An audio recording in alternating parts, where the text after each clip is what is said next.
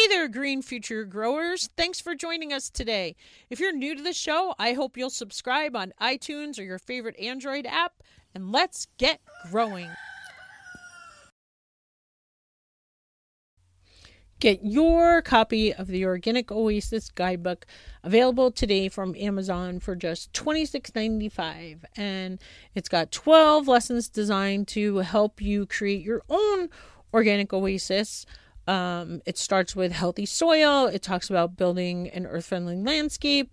It helps you understand the difference between annuals and perennials and how to bring in beneficial insects. It talks about fruit trees and just um, all the lessons that I've learned on my podcast mixed with what Mike and I have done here. Okay, what Mike has done here at Mike's Green Garden, and just um, I hope that it will help you on your garden journey. Uh, to create, like I said, your own organic oasis um, where you can have healthy food and enjoy, um, you know, a very special place. And most of all, it's good for Mother Earth. I'm usually I'm so behind. But yeah. Uh, yeah, I haven't done an interview in like two weeks, so it's kind of strange, I guess. But uh, anyway, enough about me. Okay, we are recording, and uh, I'll just introduce you, and and we'll go from there. Sounds good. All right. Welcome to the Organic Gardener Podcast. It is Thursday, April 11th, 2019, and I have a great guest on the line. It's going to be just a super interview from Vermont Grandview Farm. Here is Kim Goodling. Is it Goodling? Goodling. Goodling. Good. Goodling. Goodling. Here's Kim Goodling. Welcome to the show, Kim. Oh, thank you. Uh, you know, I even have a note at the top of my show notes. Remember to ask person how to say their name. and then I always forget. So, well, go ahead and tell listeners a little bit about all the stuff that you've got going on in Vermont. Okay. Or actually, start by telling us a little bit about yourself. Ah, um, well, myself, um, my husband and I moved to Vermont a little over 30 years ago. We were living outside of Washington, D.C. area, and we were just kind of tired of the rat race. And, um, you know, it's one of those places where both people in the household have to have a full time job in order for you to be able to afford to live there and we were newly married and knew we wanted to have kids soon and knew I wanted to be a stay at home mom. And so we started looking for other places that we could move that would allow us to do that. And I had grown up in the southwestern corner of Virginia and just wanted very much to get back to a mountainous region. So, anyway, we found ourselves in Vermont um, we kind of told family we would come and stay for a couple years and then we would move back and that was more than 30 years ago so um, vermont kind of grew on us and nice. um, we just loved it here so um, you know, I was a public school teacher for a few years and then started having my own children, stayed home with them. I ended up homeschooling all three of our children all the way through um, uh, until they graduated from college. And during that time, we started a small homestead and I grew all of our own food. I uh, did all of my own canning and uh, I froze a lot of food and um, we raised chickens for eggs and chickens for meat. We had pork that we raised. So we were pretty self sufficient. Um, and the only downside about where we were living is that we did not have a barn. So we couldn't really keep animals year round. We didn't have a way to store hay, and we just didn't have adequate shelter for them. And so, somewhere along the way, we ended up moving and we purchased this property where we are now. Um, because it would allow us to keep animals year round. And that's when sheep entered into the picture. And we got a small flock of sheep. Um, so that's kind of how we ended up where we are. And, um, you know, as a homeschooling mother, and even prior to homeschooling, um, you know, someone who's an educator kind of by nature. um, it's like everything we do becomes this learning experience. And much of what we did uh, came from a desire to have our children experience this kind of lifestyle.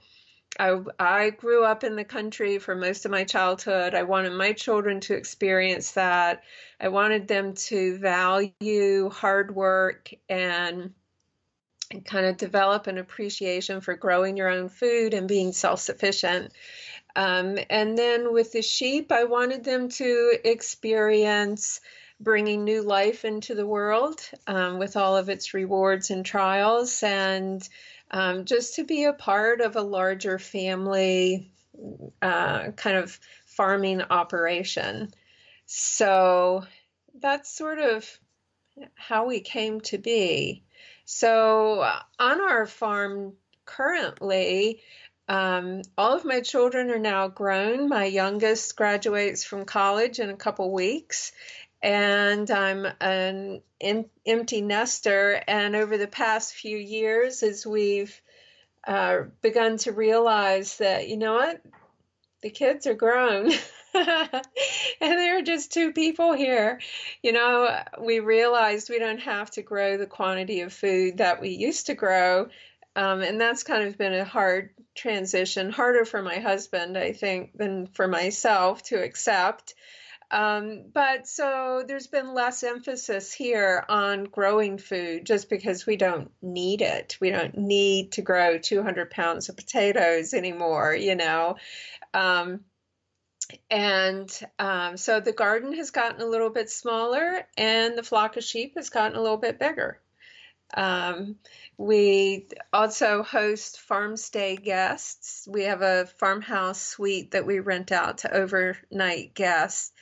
And um, I also teach and offer different workshops on the farm. A lot of people will come and want me to do a custom fiber art class for them um, or natural dye class. So I do that. Um, so we're just sort of a very diverse farm, as as many farms must be to make a go of it. Yeah, so. well, that was a great beginning. And listeners, uh, it's so funny because when I first asked him to be on the show, or we talked about doing an interview, she's like, well, I'm not really much of a gardener, at least anymore, but you have so much experience. Like, just because you're not doing it currently, I'm sure you're going to be able to share tons of information for listeners. And then also, I'm sure, um, like I am, they're also excited to hear about your sheep and the wool and just anything you can tell us about that. But you did kind of tell us just a tiny bit about growing up in West Virginia. But like I always start out asking about your very first gardening experience. Like, oh. remember, like who were you with? What did you grow? Like, what what was the very first memory you have of? Oh, yeah. Probably being well, a baby. It sounds like. Yeah. Well, my my parents had bought a piece of farm property. It was in in Virginia right off the Blue Ridge Parkway. And for a few years, we would just go and stay in the farmhouse in the summer times. Um, and then we finally reached a point where we did live there full time for a few years. And my first gardening memories were in that farmhouse. I was the youngest of five children. So I was pretty young then. I was like five years old. And um, so everything to me was absolutely wonderful. um, but we had a huge garden behind the farmhouse, and my mother raised a lot of the food that we ate. And my first memories were that in the summertime, in the morning, we'd all go down, all five kids, and eat breakfast at the kitchen table. And then we had to go outside and work in the garden until lunchtime. And, you know, for a little kid, that's a long time. That's, you know, three, four hours. You're That's a there. really long time for Now, kids. now it it is, but you have to understand it's not like my mom standing there, you know, you Oh know, yeah, and probably you guys were having fun, all of you together, and probably oh digging in the worms as much as. Well, yeah. So the way this would look is um, we would all argue over who got to weed the corn because the corn was the most fun to weed because it was like being in this little corn tunnel. You know, you could hide underneath between the rows and the corn stalks would be up over you and nobody would see you. Well, there was a lot of playing that went on in those corn rows that my mother never saw, you know? and she was probably just also kind of glad that you were outside and getting exercise too. yeah, and you know, she realized that uh, we were kids and we needed to play and wanted to play. But what she did want was by lunchtime, we had to show up with bowls of something. Either, you know, whatever was ready to be harvested, whether that was peas or corn or beans, you know, we each had a bowl and it had to be full. And so first we would do our weeding and our playing.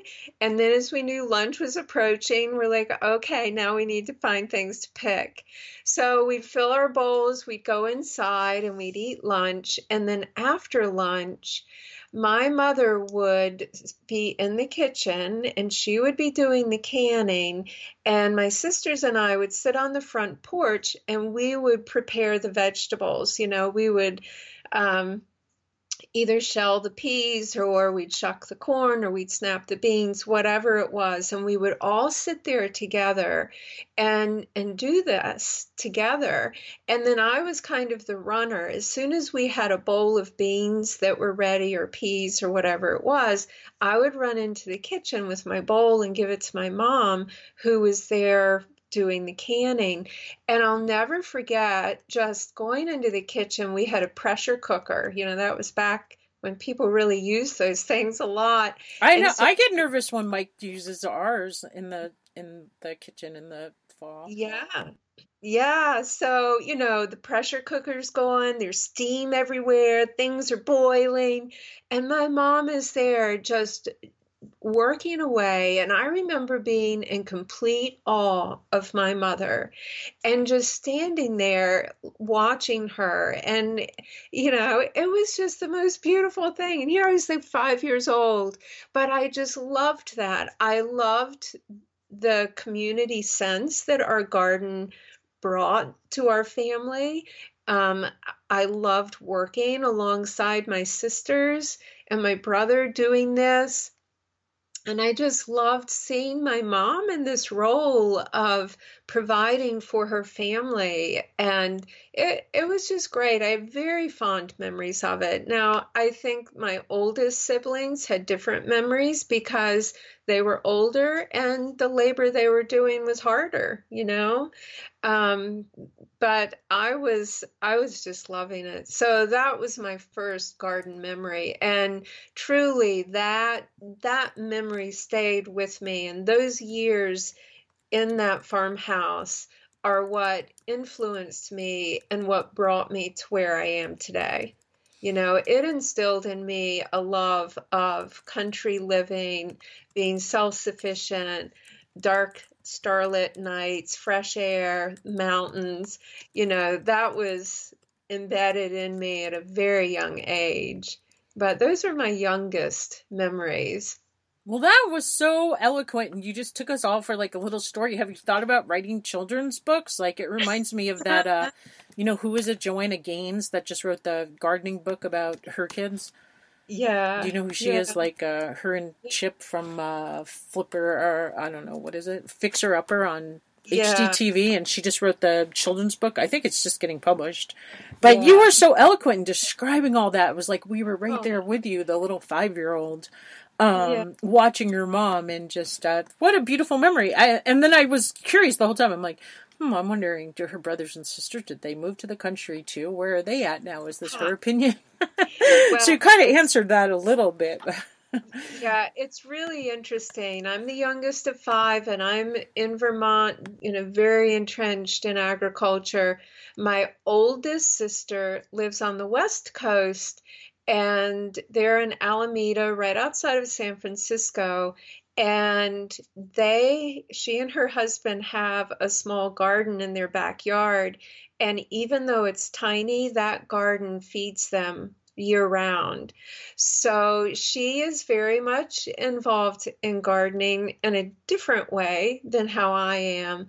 But no one else in the family, the other three, have no interest in this lifestyle or, um, you know, in gardening or raising their own food. They just have no interest in it. And then, how about your kids that are now? Did you say you you didn't homeschool them through college? Like they no. go to college, but like up I, until like through high school, up until they went to college. Is that what you meant?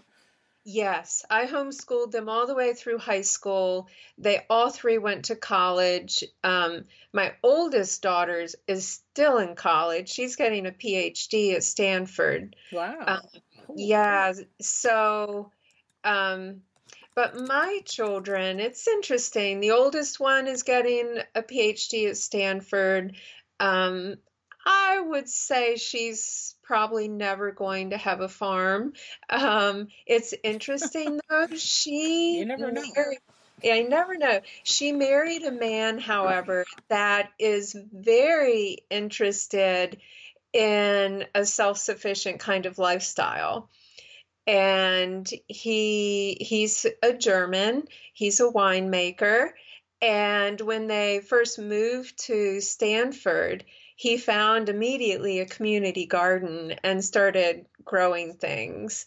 Um, his parents had a farm, so I, you know, I think once she's out of college and, you know, years from now when they kind of settle somewhere, I would envision that that they would probably have a garden, but I don't think they would ever have animals. Um, yeah. And then my my youngest son, who's just now graduating, he actually is the one that started raising pigs. He came to me one year when he was a kid. I don't know, he was maybe 10 years old. And he said, I want to eat pork. And I said, Well, I'm not buying the pork in the food store. So you've got to raise it yourself. And furthermore, you have to raise enough pork that you can sell enough of it to pay for the pork that we keep. So he's like, Okay. So for years, he's the the one in our family that raised pigs. And he would raise twice as much as what we needed, and he would always sell it, you know, sell the excess. Um, but I, I don't know. He's not really interested in farming. The one that is interested the most is my middle daughter. And after she graduated from college, she did come back to Vermont and she very much would like to have a small homestead of her own one day. Awesome. Well, wow, you've got so much going on and sounds like great kids that are growing up and you never know. And my mom never thought I'd end up with a gardening podcast cuz I am not the biggest gardener. My husband does most of the work. I'm a big uh, organic eater though. I love to eat mm. healthy food and be in a healthy garden and so you probably instilled a lot of that in your kids. I'm so curious to know like how many pigs does somebody have to raise to feed a family of you had three, so five people? Right. Uh, like, what does that look like? Well, like two pigs also, or five pigs or yeah. Um, you know, we also had our own chicken because we raised chickens for meat. So it's not like pork was the only thing we ate, but we would keep anywhere from a half a pig to three quarters of a pig for our own use.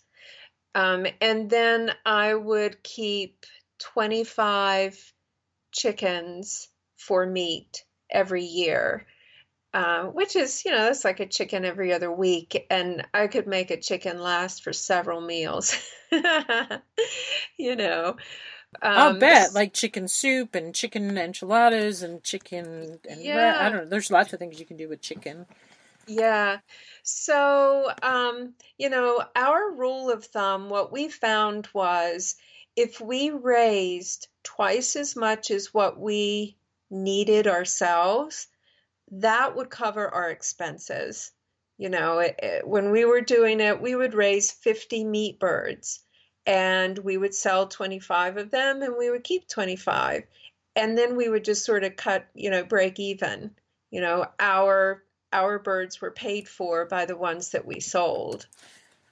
Yeah, that seems even almost more than breaking even because you're getting your meat basically for Right. free. Um, which is huge because I'm often walking through the store wondering how in the world do people who have like my husband eats meat but very little like compared to most people and then like I don't know how people do it. Yeah. and I look at the grocery store I'm just like I, I can't even imagine. Yeah. Well, the So that's a huge savings. It it is, and you know, you begin to really appreciate high quality meat. And I can hardly bring myself to buy meat in a food store. You know, I, I just I know. Yeah, and there's that whole aspect. I know how that goes as far as like eggs wise. When we we like uh ran out of chickens for a couple of years, we just had our rooster until we Mhm. got some chickens last fall finally. And uh for those two years, not having any eggs was just crazy. After having our own eggs for ten years, it was just there's no comparison. I'm right, sure. Uh, right, right.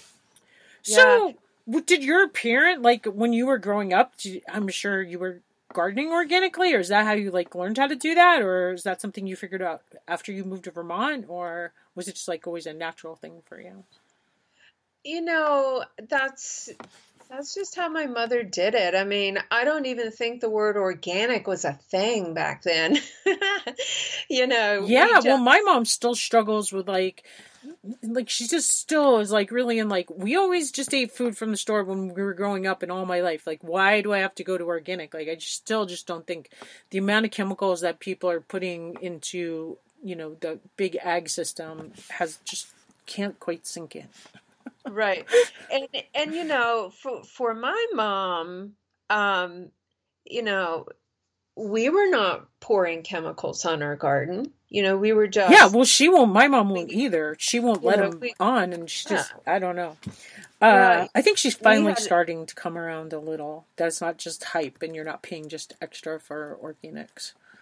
right, right. But you know, we had access to nice manure, um, and I, I don't know, I don't remember there being chemicals on, you know, that were Yeah. being used. But um, I forget your question.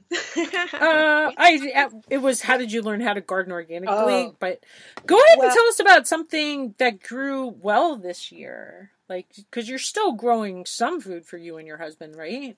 yes. Now, our challenge when we purchased this house, it's at a higher elevation than where we were before in Vermont, and it's taken me a long time. We've been on this property 14 years, and I still don't have feel like I have a good handle on what grows well. But what I have come to realize is 90% of what I grow has to be grown in a hoop house. So I'm doing a lot of growing in a hoop house. And um, my favorite thing to grow are tomatoes. And there's a farm, a huge organic market farm close to us. It's called Luna Bleu Farm.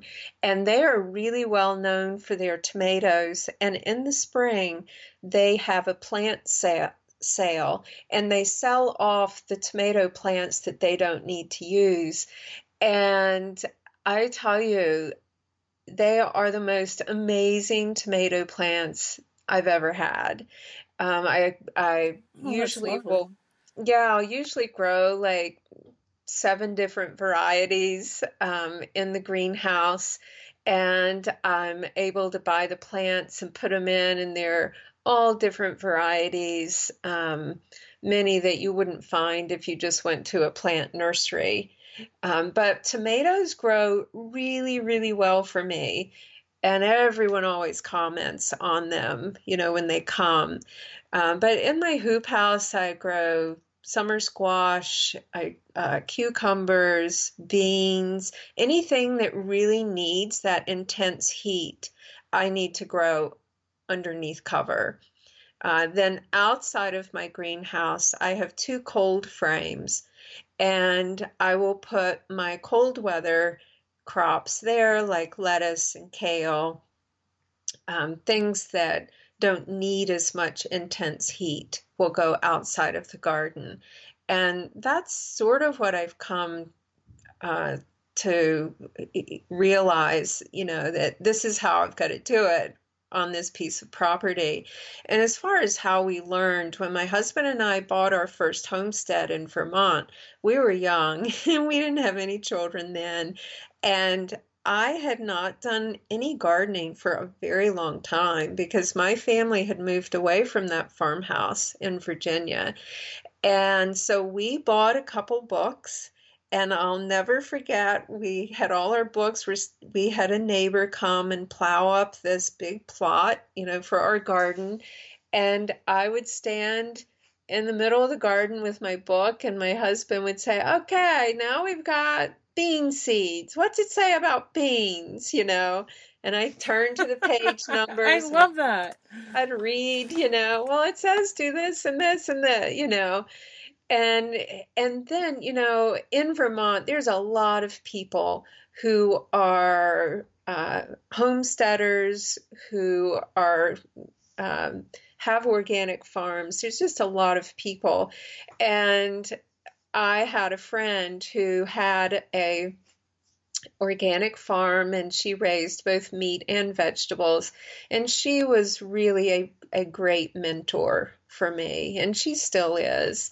Um, if i ever had questions i'd call her up and say okay how do i do this? And how do i do that? You know um, but one thing I do want to say, um, the the really nice thing about having animals and a garden is you do have your own source of organic manure that you can use, but also we use our animals to uh, rebuild the nutrients in the soil and to clear land. So pigs, you you need to think of a pig as a miniature bulldozer. You know, that's what they're good at doing. So if we have an area of land that maybe has been overrun with an invasive weed, or maybe it's an area with a lot of brush, or maybe it's an area that used to be an open field, but now the saplings are starting to grow and the uh, uh, uh, raspberry brambles have come back and that kind of thing, we will put our pigs in that area. So our pigs are um, sort of pasture raised in that sense, and we will uh, section the area off so that the pigs don't have run of the whole area at first you know, we want them to be in a smaller, concentrated area so that they really dig it up. And they will uh, dig up rocks and roots and stumps and all kinds of things. And then once they've done a really nice job of clearing that area, I extend the fence a little bit more to give them new area to start digging in. Um, so through that whole process, they are, you know, doing what a little bulldozer would do, all while they're also dropping their manure. Um, so it's a great way to use animals to help you reclaim uh, old pasture or just to improve the quality of your land. So that's interesting because that's actually why we had gotten sheep was to kind mm. of um, turn some forested land more into pasture and to get their manure and get them to do all those kinds of things. So, but you use pig, but do you not use your sheep for that? We do. We use the sheep for that as well. I mean, the the pigs are um, they, you know, the ability they have that the sheep don't have is they have that nose, which is their little bulldozer nose, and they can do a lot of rooting and digging up. So if I have a place that has a lot of rocks, it has a lot of stumps or roots, or it has plants that I actually want pulled out of the ground, that's where I put my pigs. You know, the sheep are really good at browsing. They will clean the foliage off of uh, saplings. They will strip bark. Um, they'll eat invasive weeds, but they're not going to do the ground and the soil work of turning soil over. So that's kind of the difference between them. Now, I also, when we raised chickens, I used them as well. And, you know, if I had an area of the field that I wanted to uh, reseed and and put more seed down, I would put the chickens in that area first because they would dig up and eat weed seeds and they would drop their manure and um, the the only tricky thing about using the chickens is they really have to move quickly through an area because if you leave their chicken coop there, we had one of these portable coops that you could move, and if we left it there too long, their manure is so acidic that it will actually kill the grass. You know, if it's too concentrated. Sure. Um, the one thing Mike talked about chickens that um, he likes is that their manure, this the seed won't like um, like if you get like horse or cow manure, he said the seed can practically go through a horse or a cow, whereas a chicken, like the weed seed, is definitely gone for good. Kind of probably because it also has that high acidic thing. But good to know. Uh, this is making me think of like all the chemicals and pesticides people spray all over the place to get rid of these noxious weeds. And in the meantime, we've like a country addicted to bacon. Like, why yeah. don't we have and like it's probably healthier but then like that was also what i'm wondering like are the animals getting enough nutrients this way or do you have to like kind of supplement it or do you only do this at one time a year anyway like how does that work Oh, they get plenty of nutrients. Yeah, plenty of nutrients. I mean, we, for instance, we have unfortunately a large area of Japanese knotweed, which is like almost impossible to get rid of. It's it's just horribly invasive and the the roots are so extensive and the root balls are so large. It's just really a pain. But um, my sheep love to eat it. And I was talking with someone last year about it, and I said something about, you know, I'm not really sure if it has the nutrients it needs. And they looked at me and said, my goodness, Kim, Japanese knotweed is full of nutrients. It's wonderful stuff. And he went on to tell me about different people, and I forget now what country these people live in. Uh, he may not have told me, I, but I can't remember now. And he said they actually harvest it when it's first coming up and very tender and eat it because of the nutrient level. And the the other thing with sheep is a lot of the foliage, the leaves on plants have a high level of tannin in them. And tannin is good in helping to fight the parasites that naturally occur in sheep. So, um, you know, it, there's kind of a nice balance there as well. You know, I, I've always been one who thinks if you leave things alone in nature, it all balances out, you know? Every everybody gets the nutrients they need and the protection they need and you know. Yeah. We definitely have but invasive weeds are like I don't know, we definitely have a problem in Montana with this invasive weed we have here called spotted knapweed.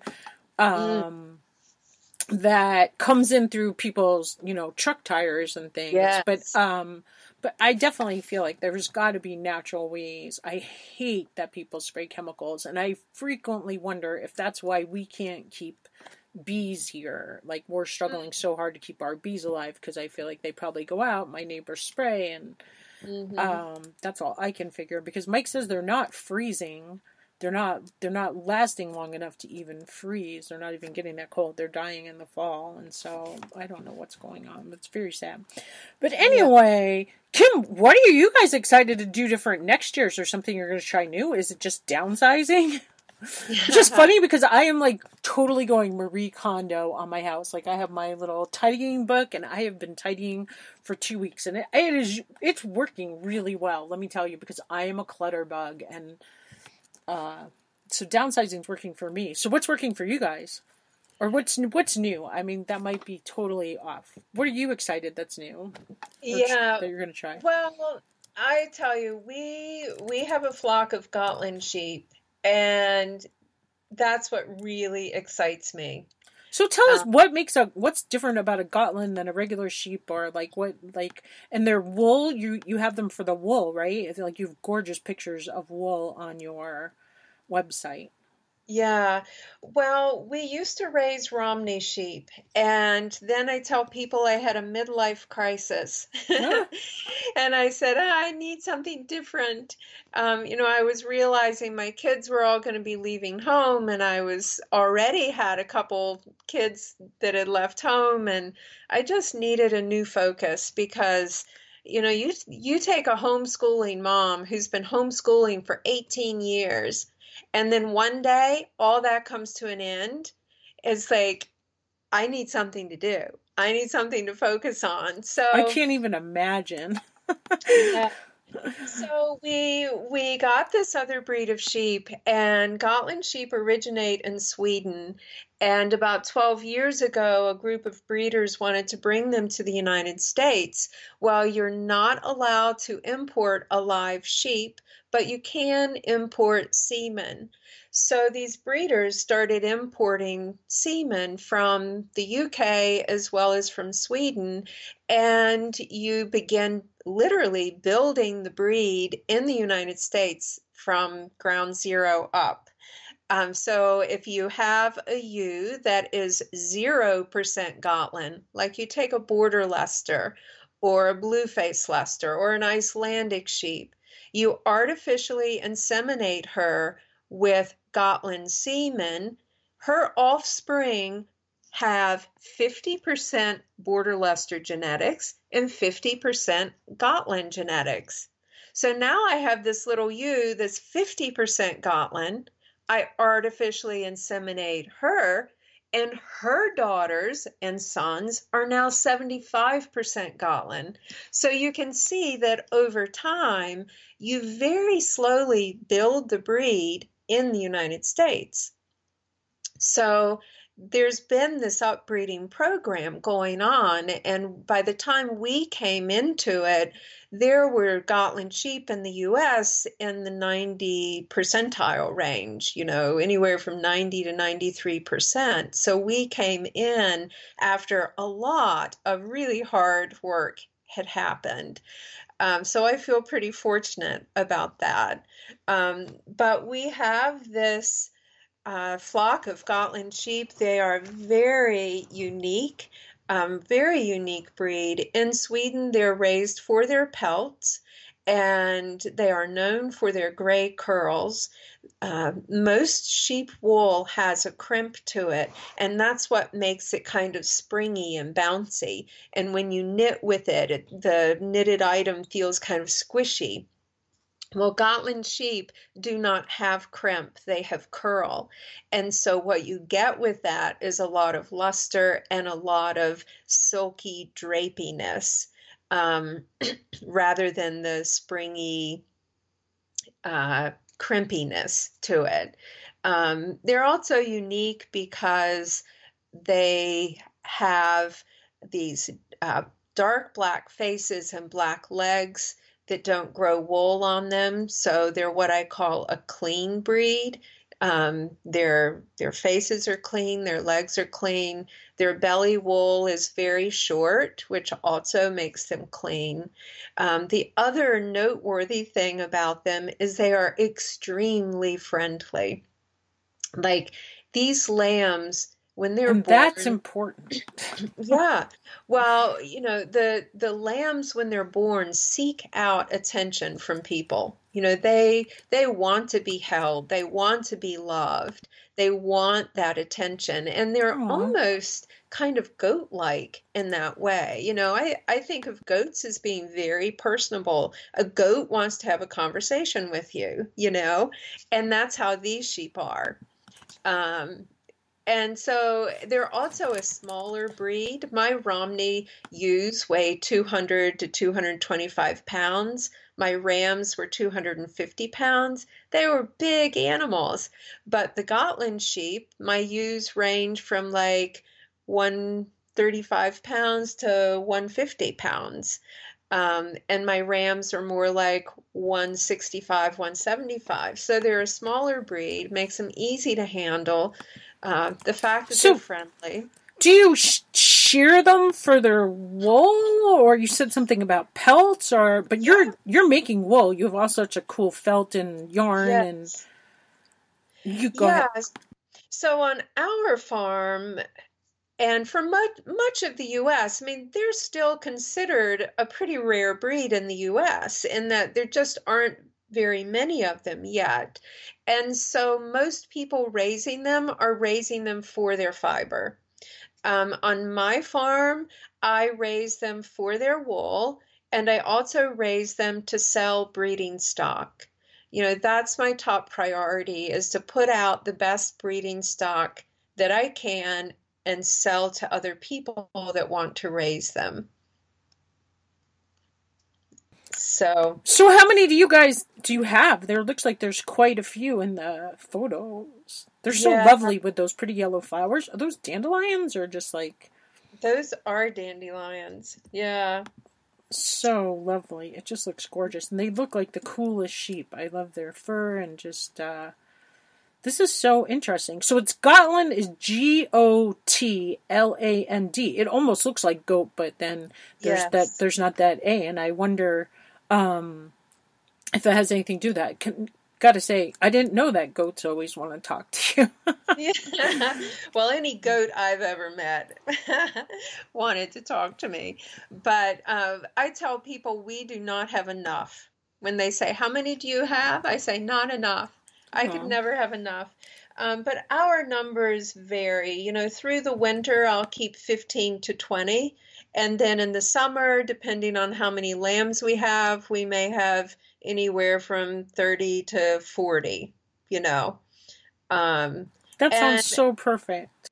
yeah, so I I just love them and I'm so excited about the breed and we're involved in some uh, kind of uh, genetic projects that I'm excited about and we're also taking a tour group with us to Gotland Island, Sweden in June. Oh, And how I'm exciting! yeah, my husband and I went to Gotland three years ago when we first got the sheep. We'd had them for about a year and we made a trip there. I wanted to see the real thing in Sweden, you know, and wanted to meet Oh, that sounds so cool. Sure. Yeah, so ever since we came back, I wanted to go back again and I wanted to take a tour group with me. So we've arranged this tour and we're taking 10 other people with us in June. And I think that's just going to be lots of fun. Um, it's going to be a full farm, Swedish farm immersion trip. So, you're you going to stay at one particular farm for the whole time, or? We are actually, we're staying, we've rented a farmhouse on a Gotland sheep farm, and that's going to be our base. And then we've set up appointments with other sheep farms throughout the week. Um, and uh, we're also going to go into Visby, which is the walled city. Um, eh, you know, Gotland Island dates back to the Viking era, and it is full of Viking ruins and history. So we'll take time to explore some of that, and we're just going to explore the island all the way as far north and as far south as we can go. So it's just going to be lots of fun. Now that sounds like the kind of vacation, an island I would want to go to. Like, I am not a hot weather person, but going to Norway to an island sounds pretty exciting. Uh, well, what a fun trip. And like, so then, and you have people come, these are like all new ideas. I just talked to, um, oh, is his name Ray Tyler down in somewhere, and I was telling him how I've always wanted to grow sunflowers. And his first thought when I said that is that he thought I wanted to grow sunflowers for like, is it agrotourism where people come and take pictures in your sunflowers? I had never heard of that. I want to grow sunflowers for either like bird seed or like I ate my first sunflower microgreens this winter, and I'm kind of like pretty excited about that prospect too. Um, but uh, is it is it a similar climate to where you are in Vermont? It is a similar climate, yes. It's it's though, uh, um, I mean, Gotland Island itself is in the middle of the Baltic Sea, and their climate is more mild than what we have here in the winter months. Um, but there are parts of Sweden on the mainland in northern Sweden where the climate is very much like ours. Um, but you know, you talked about agritourism. That is a huge piece of what we do on our farm. And I would really encourage anyone to look into it. You know, it's a Well, fabulous tell us more about it. Like, how does that work, and how did you start? Like, how how did you get your first guests, and how did that all Yeah. come about? I mean, agritourism looks very different on different farms. You know, basically what agritourism is, it's bringing the general public onto your farm property. And that can be through farm tours, apple picking, uh, uh, hay rides, Pizza work. dinners. Actually, now that you say that, and I do remember talking to uh, Marissa Pecos down at uh, Whippoorwill Farms, I think, and she did a kind of agritourism kind of thing, like where they would have people come stay. mhm. So, what is what do people like? What's your place like when people come stay there? Like, do you have groups at a time, or just like couples or families? Or Yeah. So, uh, what we do for agritourism is we have farm stays. I mean, not everyone does a farm stay. You know, some people might offer tours, but they don't offer overnight accommodations. But on our farm, we do offer overnight accommodations, and our suite can sleep up to five people. Um, but I also take tour groups. You know, I've had knitting groups come who wanted to see the sheep and wanted to hear about the sheep. Uh, we've also run summer camps for children on our farm in the past, and the kids would come for a full week. They would be really involved in taking care of the animals, and we also taught them fiber art skills, so felting and weaving and knitting, you know, those kinds of things. Um, Well, and you're probably an expert at that kind of thing because you've been homeschooling your own children for so long. That probably just is like a natural extension of your life. yeah, And such well, a great opportunity for kids.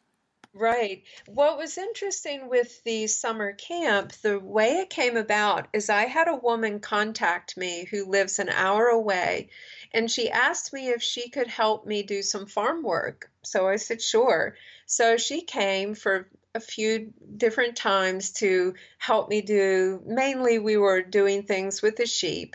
And one day she said, Kim, would you run a summer camp for my children and anyone else I could find to join. And I said, sure. Well, what happened was, as the mothers would call me to sign up for this summer camp, the mothers started to say, well, I want to come to camp. I want a farm camp. so, Oh, that's what awesome. what we did was we ran two camps at the same time. We had a camp for children, and my children were the teachers of that camp. And then we ran a mom's camp, and I led the moms. So it, it was great. You know, it was a great experience for my kids, you know, to be in that teaching role. Sure. And that's probably why they ended up going to Stanford. yeah, They say that's the way kids learn best is by teaching, yeah, or yeah, everybody for that matter. Um, yeah. But they say that when they're sharing their knowledge and, and and teaching things, that's when kids learn like 90%. It's like the best. Like, whereas like sitting in a lecture hall is like 10% they retain. Uh, yeah. Anyway, tell us about something that didn't go the way you thought it was going to go in your journey. Oh boy. Hmm. Something that didn't go the way I thought it would go. Oh, I don't know. I mean, you know, farming is full of trials. And so we've had some difficult times in our farming, but I wouldn't say it necessarily uh, didn't go the way I expected it. It was just we got dealt some difficult situations. you know, I guess the hardest thing was when we first got sheep. I had bought a small flock, and the first year that we bred these sheep, I had a ewe that had a prolapse. And, you know, I had been so careful in trying to select the sheep that I purchased. And this was a ewe that she had already lambed in the past. She had been a successful mom, had lambed successfully, and now she prolapsed. And the woman that I bought her from encouraged me to breed her again and to keep her daughters. She thought it was just some fluke that happened. So I kept her daughter and I kept the mom. And then the first year that I bred her daughter, the mother and the daughter prolapsed. Well, I had a very small flock and I had been keeping all the ewes out of this initial ewe that prolapsed the first time. And I remember I had the sheep specialist that worked for the state of Vermont on our farm because the woman that had sold me this ewe told me it was my fault that I had overfed her and that caused all these sheep to prolapse because I didn't know what I was doing with feed program. So I had been working for two years with this sheep specialist. I literally weighed every single ounce of food those sheep ate because I didn't want to overfeed them. I didn't want this to happen again, you know. And finally, I remember standing in my barn looking at this guy saying, I don't get it. You know, why is this happening to me? And he said, just look at how much you've learned in a short period of time. And I said, Well, I guess so. but what I realized I had to do is I had to get rid of that entire line of sheep because, for whatever reason, and we could never find the reason why they were prolapsing, it was, I think, just a genetic fluke, you know? And I had to get rid of them. Well, that was three oh. that was three quarters of my flock. Oh my gosh. Three because I had a small flock. That was three quarters. That was pretty devastating. It was a huge financial loss. It was a loss of you know. That's what I was wondering. Did you eat the meat, or you just had to? What do you? Like... Well, Actually, we were quite fortunate, very fortunate. I advertised them for sale as pets, and I was, you know, I was very honest about everything. And I had a couple who had been raising Icelandic sheep, and they had a huge they had been huge sheep farmers, you know, years ago, and they raised tons and tons and tons of sheep for meat. They had a big meat farm, and they were downsizing. They were getting out of the Icelandics, but the wife just wanted some pet sheep, so she bought them all. Oh, so they got to just retire nicely. Well, that's a happy story that was a very happy ending because yeah. you know what usually happens is these sheep go to auction you know and and they're bought and they're they're harvested for their meat. That's usually the way they end. So it was good for me to know that they went on and and they lived their lives out. We're still good friends with the couple that bought them and they're, those sheep are no longer alive. They've, you know, died of natural causes, but they lived a long life and had a good life and provided her with lots of lovely wool. So, so I would say that was the most devastating thing uh, that didn't go the way I'd hoped it would go. Uh, was when we first started with those sheep. So I wanted to ask you about what do you feed them? Like, how big is your farm? Well, we own about 16 acres, and I would say eight of the acres are open pasture. Um, so our sheep are all grass fed in the summer, and in the winter we feed hay. Now that my ewes have just finished lambing, I do supplement the ewes with some grain um, just to be sure that their milk is coming in and that they're getting uh, enough nutrients to start to regain their body condition as well as raise their lambs. So, you know, they'll be on grain for maybe six weeks. And by that point, we're going to be back out on pasture again, and I will slowly wean them off of that grain. Interesting.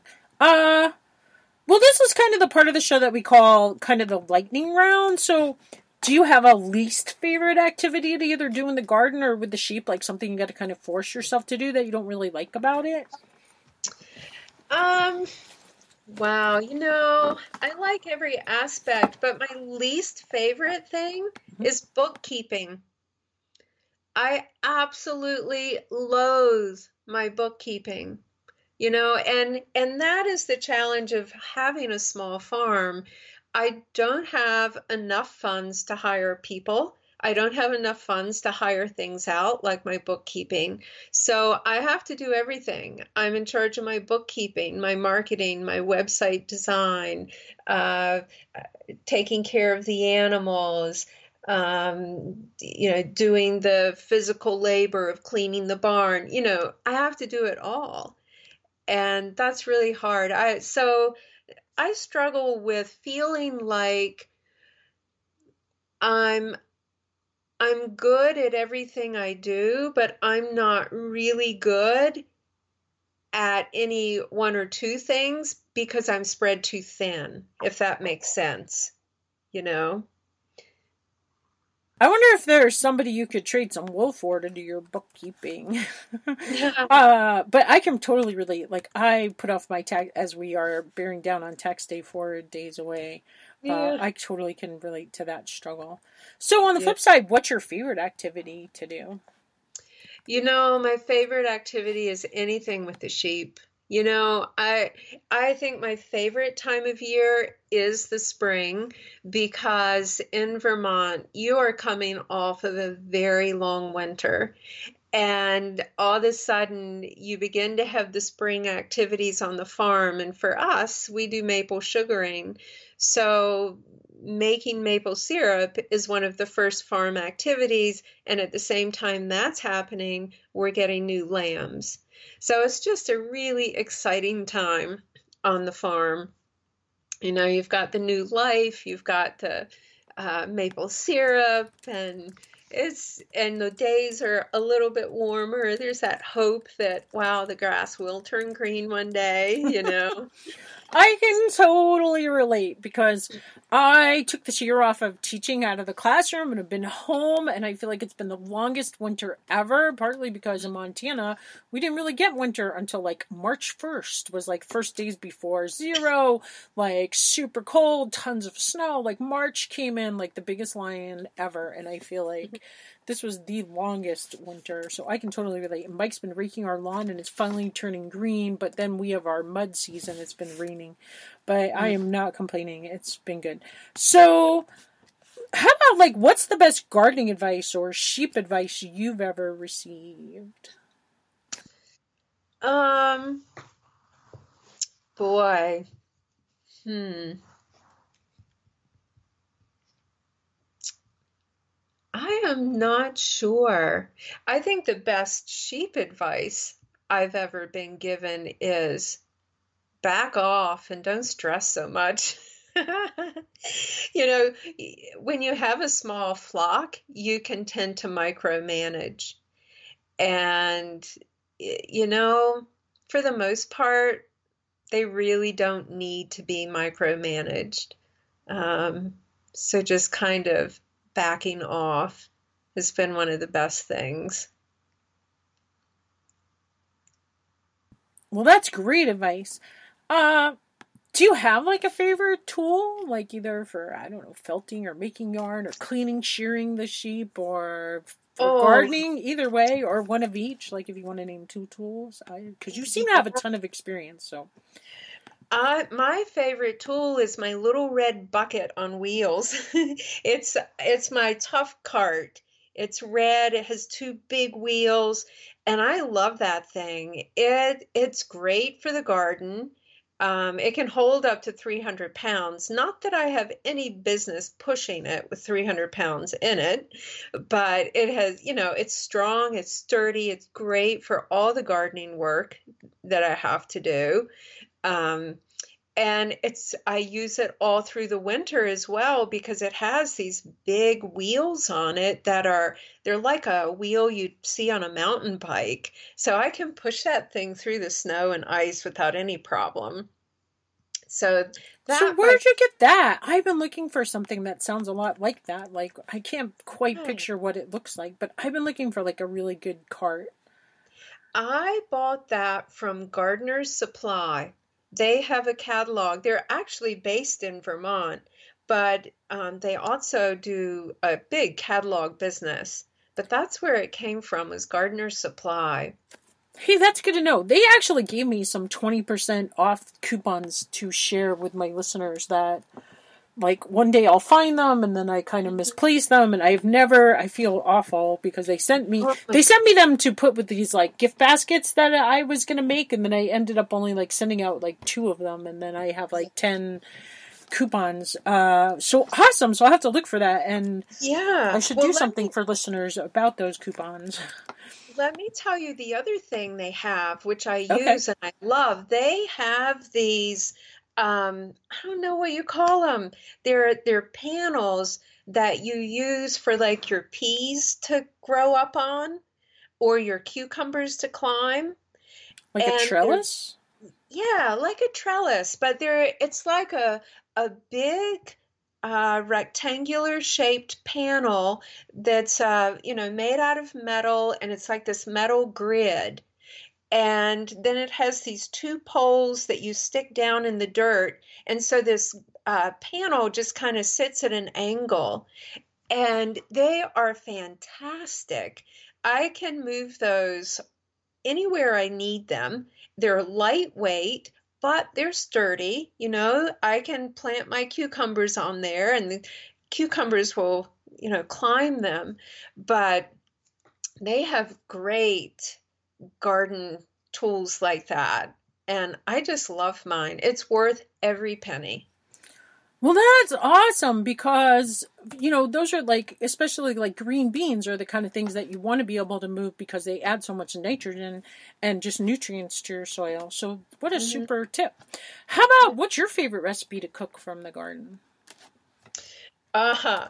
Well, our favorite, a few years ago, we put in an outdoor pizza oven at the end of our garden and it's underneath this shelter. So, our favorite thing to do in the summers is you start in the greenhouse and you start harvesting from the greenhouse. First, you have the greenhouse with, you know, you'll get some summer squash and maybe some tomatoes. Then you come to the cold frames. You might pick some spinach along the way. Then you keep walking. You come to a little herb garden. You pick your herbs. You end up at the pizza oven. And we love to make uh, wood fired pizzas in the summer. And these are not your normal pizzas. You know, we get pretty darn creative with our garden right there, you know, and what we put on our pizzas.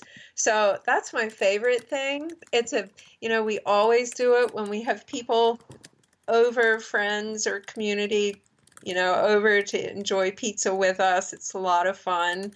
Um, so that's my favorite communal, you know, meal with our garden.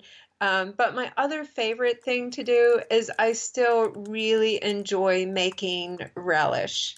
I have a zucchini relish recipe that I absolutely love, um, and that's a favorite.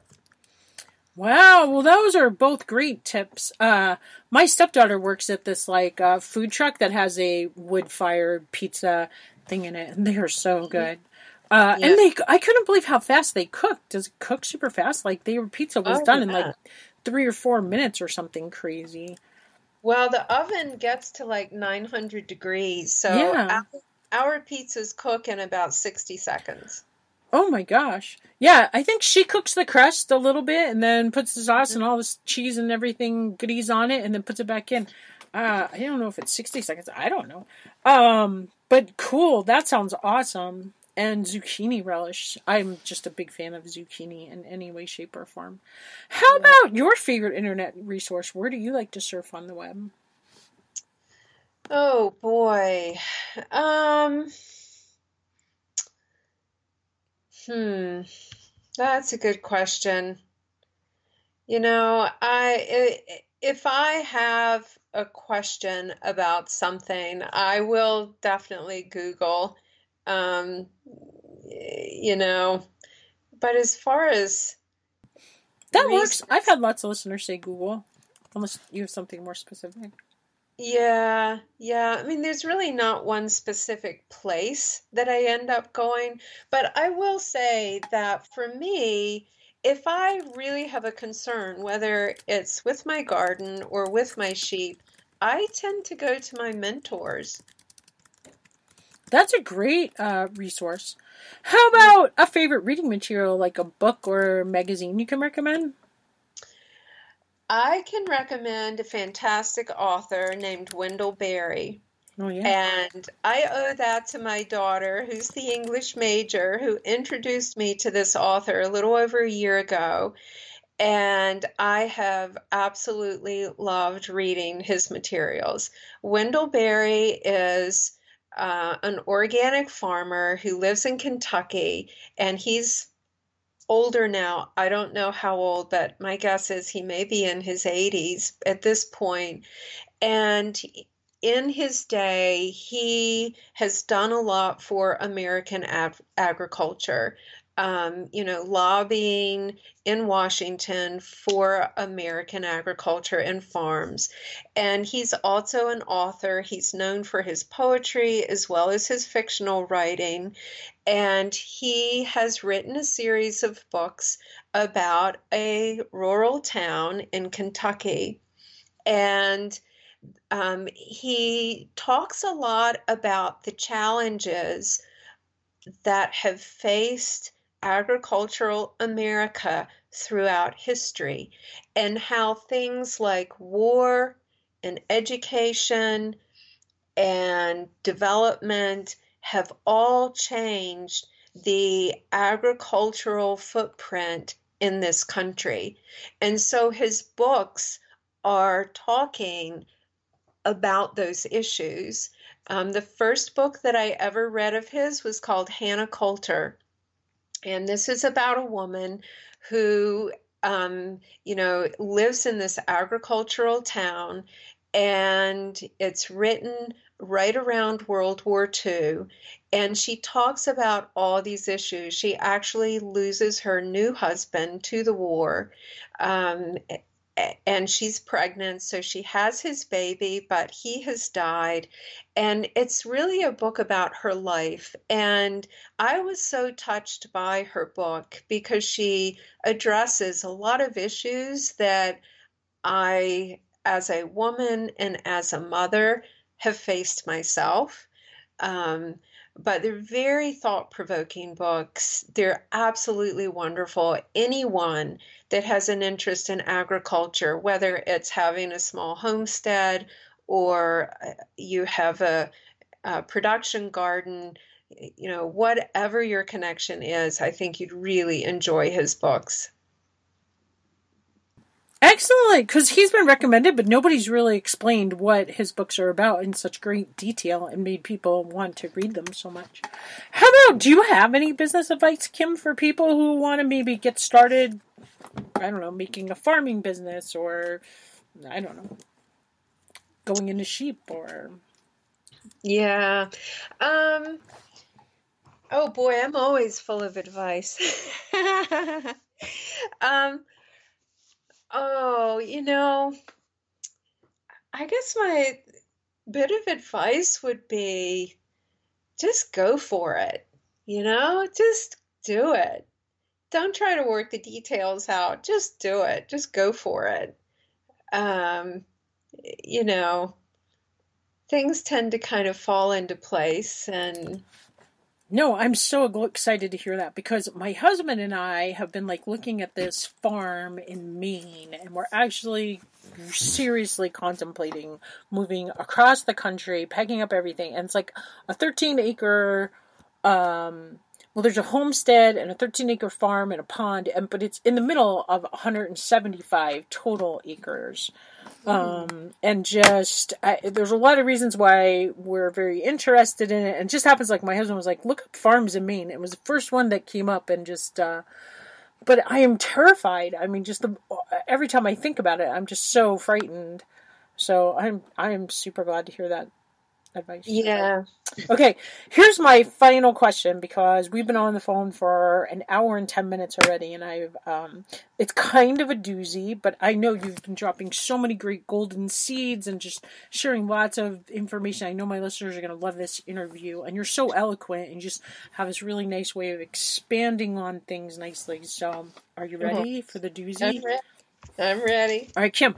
If there's one change you would like to see to create a greener world, what would it be? For example, is there a charity or organization you're passionate about or project you'd like to see put into action? Like, what do you feel is the most crucial issue facing our planets in regard to the environment, either locally, nationally, or on a global scale? You know, I think it lies in education. You know, as yeah. someone who runs a farm stay, we see a lot of people across the world. You know, we've had people from all over the world, from all different walks of life. And I think a lot of people really don't understand where their food comes from. They don't understand farming and agriculture. And yet, I think they're very hungry for it. And I think the way that you begin to make change is you start with the children. You know, we, I will never forget the family that came and stayed with us in the spring. I had just purchased my tomato plants, and their son was four years old. And I was in my greenhouse trying to get these planted, and he came up, and the mother, came and said, Oh, I'm so sorry, he's bothering you, he's bothering you. And I said, No, he's not bothering me. Well, that little boy and I planted every single tomato plant in that greenhouse. He had never had his hands in the dirt before, ever. And he loved it.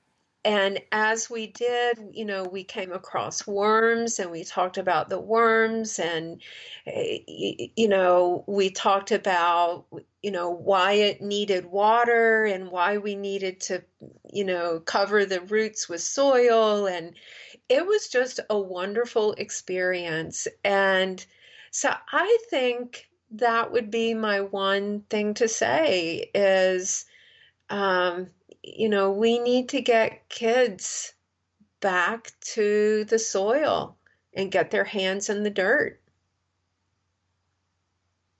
Oh, I'm sure my listeners are just like kind of tearing up and just, uh, what a great answer. Because we've been talking, you've shared so much and you're probably ready to go. So, do you just want to tell listeners how to connect with you and find your websites and all that kind of thing so they can look at these awesome pictures and all the hard work you've done there? Sure. Um, people can find our website at grandviewfarmvt.com and they'll see all the links there to our farm store, our sheep, and our farm stay. Um, there's also a link there to my blog. I keep an extensive blog, which is called livingwithgotlands.com. And my blog talks a lot about how to care for sheep. Uh, so it's a great resource, especially for small sheep farms or for someone who's thinking about getting sheep, but they're not quite sure yet. You know, it has just tons of information there. Um, you can also follow us on Instagram, and we have a farm Facebook page as well. Okay, I gotta ask one more question. So, if somebody's thinking about getting sheep and has never had them before, like, what's one surprising thing that they just have to know that maybe they probably don't know? Oh boy, I think people that are just starting to get sheep, um, be, I guess the, the biggest question is do they want to keep a ram or not? Um, I think that's sort of a hard point for people because caring for a ram is a little bit different from caring for ewes. And, you know, I think that's something that people need to have more knowledge about before they take a ram home. Um, is just what their needs are and what is the best way to care for them in terms of fencing and shelter and you know that kind of thing. Well, that was excellent. I had no idea, so good to know. Uh, I or so you don't have to have a ram. Uh, kind of like chickens, you don't need to have a chicken. I guess you would have to have a ram if you want to be a breeder. Maybe you could import semen. from Sweden. Well, yeah, exactly. I mean, the only reason to have a ram is if you want to breed.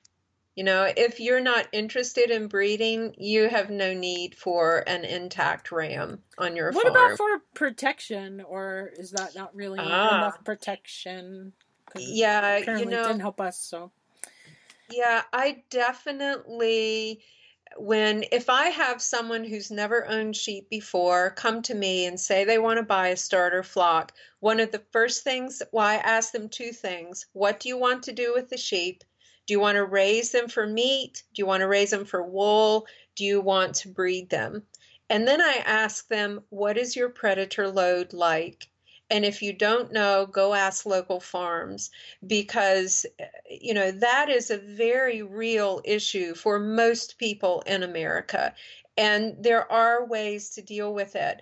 On our property where we live, we have bear and we have coyote. And I and I've also seen a mountain lion. And I've seen all of these within feet of my fence line. Um, there are different choices that you have for a livestock guardian and you know people need to figure out which of these is going to be the best thing for them. What we have on our farm is a llama and she lives with our sheep all the time and she's a great protector. Um, but there are there are several other options. You can get a livestock guardian dog, miniature donkeys also make great guards, um, or you can have a really fortified fence. Um, but that's a very real issue, as you know yourself, you know, that people need to think about. Yeah, my husband wants to get miniature donkeys because he doesn't want to have a dog because he doesn't want to have the dog poop out there with mm-hmm. the sheep. So either donkeys or we've talked about getting a llama because I have a friend who has a place called Llama Fantasyland Llamas, I think. Mm-hmm. Um, well, thank you so much for sharing all this extra stuff. I'm so glad I asked that question. So, yeah. Kim, thank you so much for sharing everything for with us today and everything that you're doing to help the environment and the great kids that you raise that are also out there, you know, being good stewards of our land, even if they're not necessarily farming 100% or whatever. I know that they, I'm sure, just like share your love of caring for yeah. um, animals and the planet and food and just, um, I hope we get to meet someday. What part of Vermont are you in? Like up in the north part? Are you anywhere near like what is it? White River Junction, I think is. Oh I've always wanted to go to. Yeah, we are about 45 minutes north of White River Junction. Oh, that's not bad. Yeah, we're actually right in the center of the state. That's I I can picturing. get to southern Maine in about three hours, you know, on the southern coastal part of Maine. But if you end up moving to Maine, you'll have to make a stop Okay. The place we're looking at's like uh just west of Bangor. Bangor. Yes. Not Yeah. too far. Yeah, it looks I it'd be amazing if it all worked out, but um I don't Well- know. I actually had a farmer go look at it for me and he sent me 107 pictures plus a video and I've only been able to download 37 of them and it's driving me crazy and I'm like, ah, I can't figure out why I can't download the rest or why some came and why it's so hard. Yeah, well, you know, I, I when I was, I'll tell you one more story. I was in my early 40s and my mom came to visit and one night she was saying that she had all these regrets in her life. Why didn't I do this? Why didn't I do that? Uh, if only I had been able to do this. And she said, and now I'm too old, or I don't have a partner, or I don't have money, or I'm not physically able, or, you know, it, it's too late now, and I have all these regrets. And when she left, I said to my husband, I do not want to say that when I'm that age. I do not want to be sitting here saying, why didn't we do this and that? And he said, well, what do you want to do? What, you know, what is it you want to do? And that's when I said, I want sheep. You know, I knew nothing about sheep. He's like, wow, well, okay, we can do that. You know, I knew nothing about sheep. I didn't know how to knit. I didn't know anything about wool. I knew nothing, absolutely nothing. But we went and we got sheep, you know? And I just think you're never too old. In fact, I think the older you get, sometimes those are the very years that you are ripe and ready to do something new. You know, it's like you need you need to constantly have new energy in your life and new learning opportunities. You know? I could not have agreed more. Granted, I don't feel like I will ever die with any regrets because I I managed to kick my bucket list before I turned fifty for the most part, and I just feel like. But I also feel like in the last five years of my life, I've done more than in the first forty five to begin with, and if the next mm. fifteen to twenty or whatever, like I feel exactly like you. Like I have all this experience, I have all this wisdom. Like I've waited all this time. People have always said, "Oh, you don't know enough." Like now, I feel like I mm. know enough, and I have, and I know what things I do like and what things I don't like, and it's just kind of hard for us because we've always thought like we my husband grew up on a 1200 acre ranch and we have the last 20 acres. He built our house with his own two hands. We've worked so hard here. It's like so hard to imagine. We both you know always thought this was where we'd be forever. Yeah. um but he's the one that was like, "Hey, look up farms in Maine. They have like I don't know, they got some new governor, and he was really into their politics, and they have like uh, uh, they want to go like you know renewable energy free by or whatever you mm-hmm. know invest in renewable energy by 2020 or 2030 or something really cool. And just as we are getting older like we don't want to wait for montana to get there. We're thinking Right. maybe i don't know. It's all like you know part i just feel like if it's meant to happen it's going to happen. But Right. um, we're looking into it more seriously than we have anything else we've ever looked into. But I love the way you put all that. So thank you so much for sharing with us today, Kim. And just you've been You're such a great guest. And I hope listeners will, you know, reach out to you and just um, I hope we do meet. And if you ever come out here to like go to Glacier Park or something, definitely look me up. Oh, sure. Yeah. Yeah.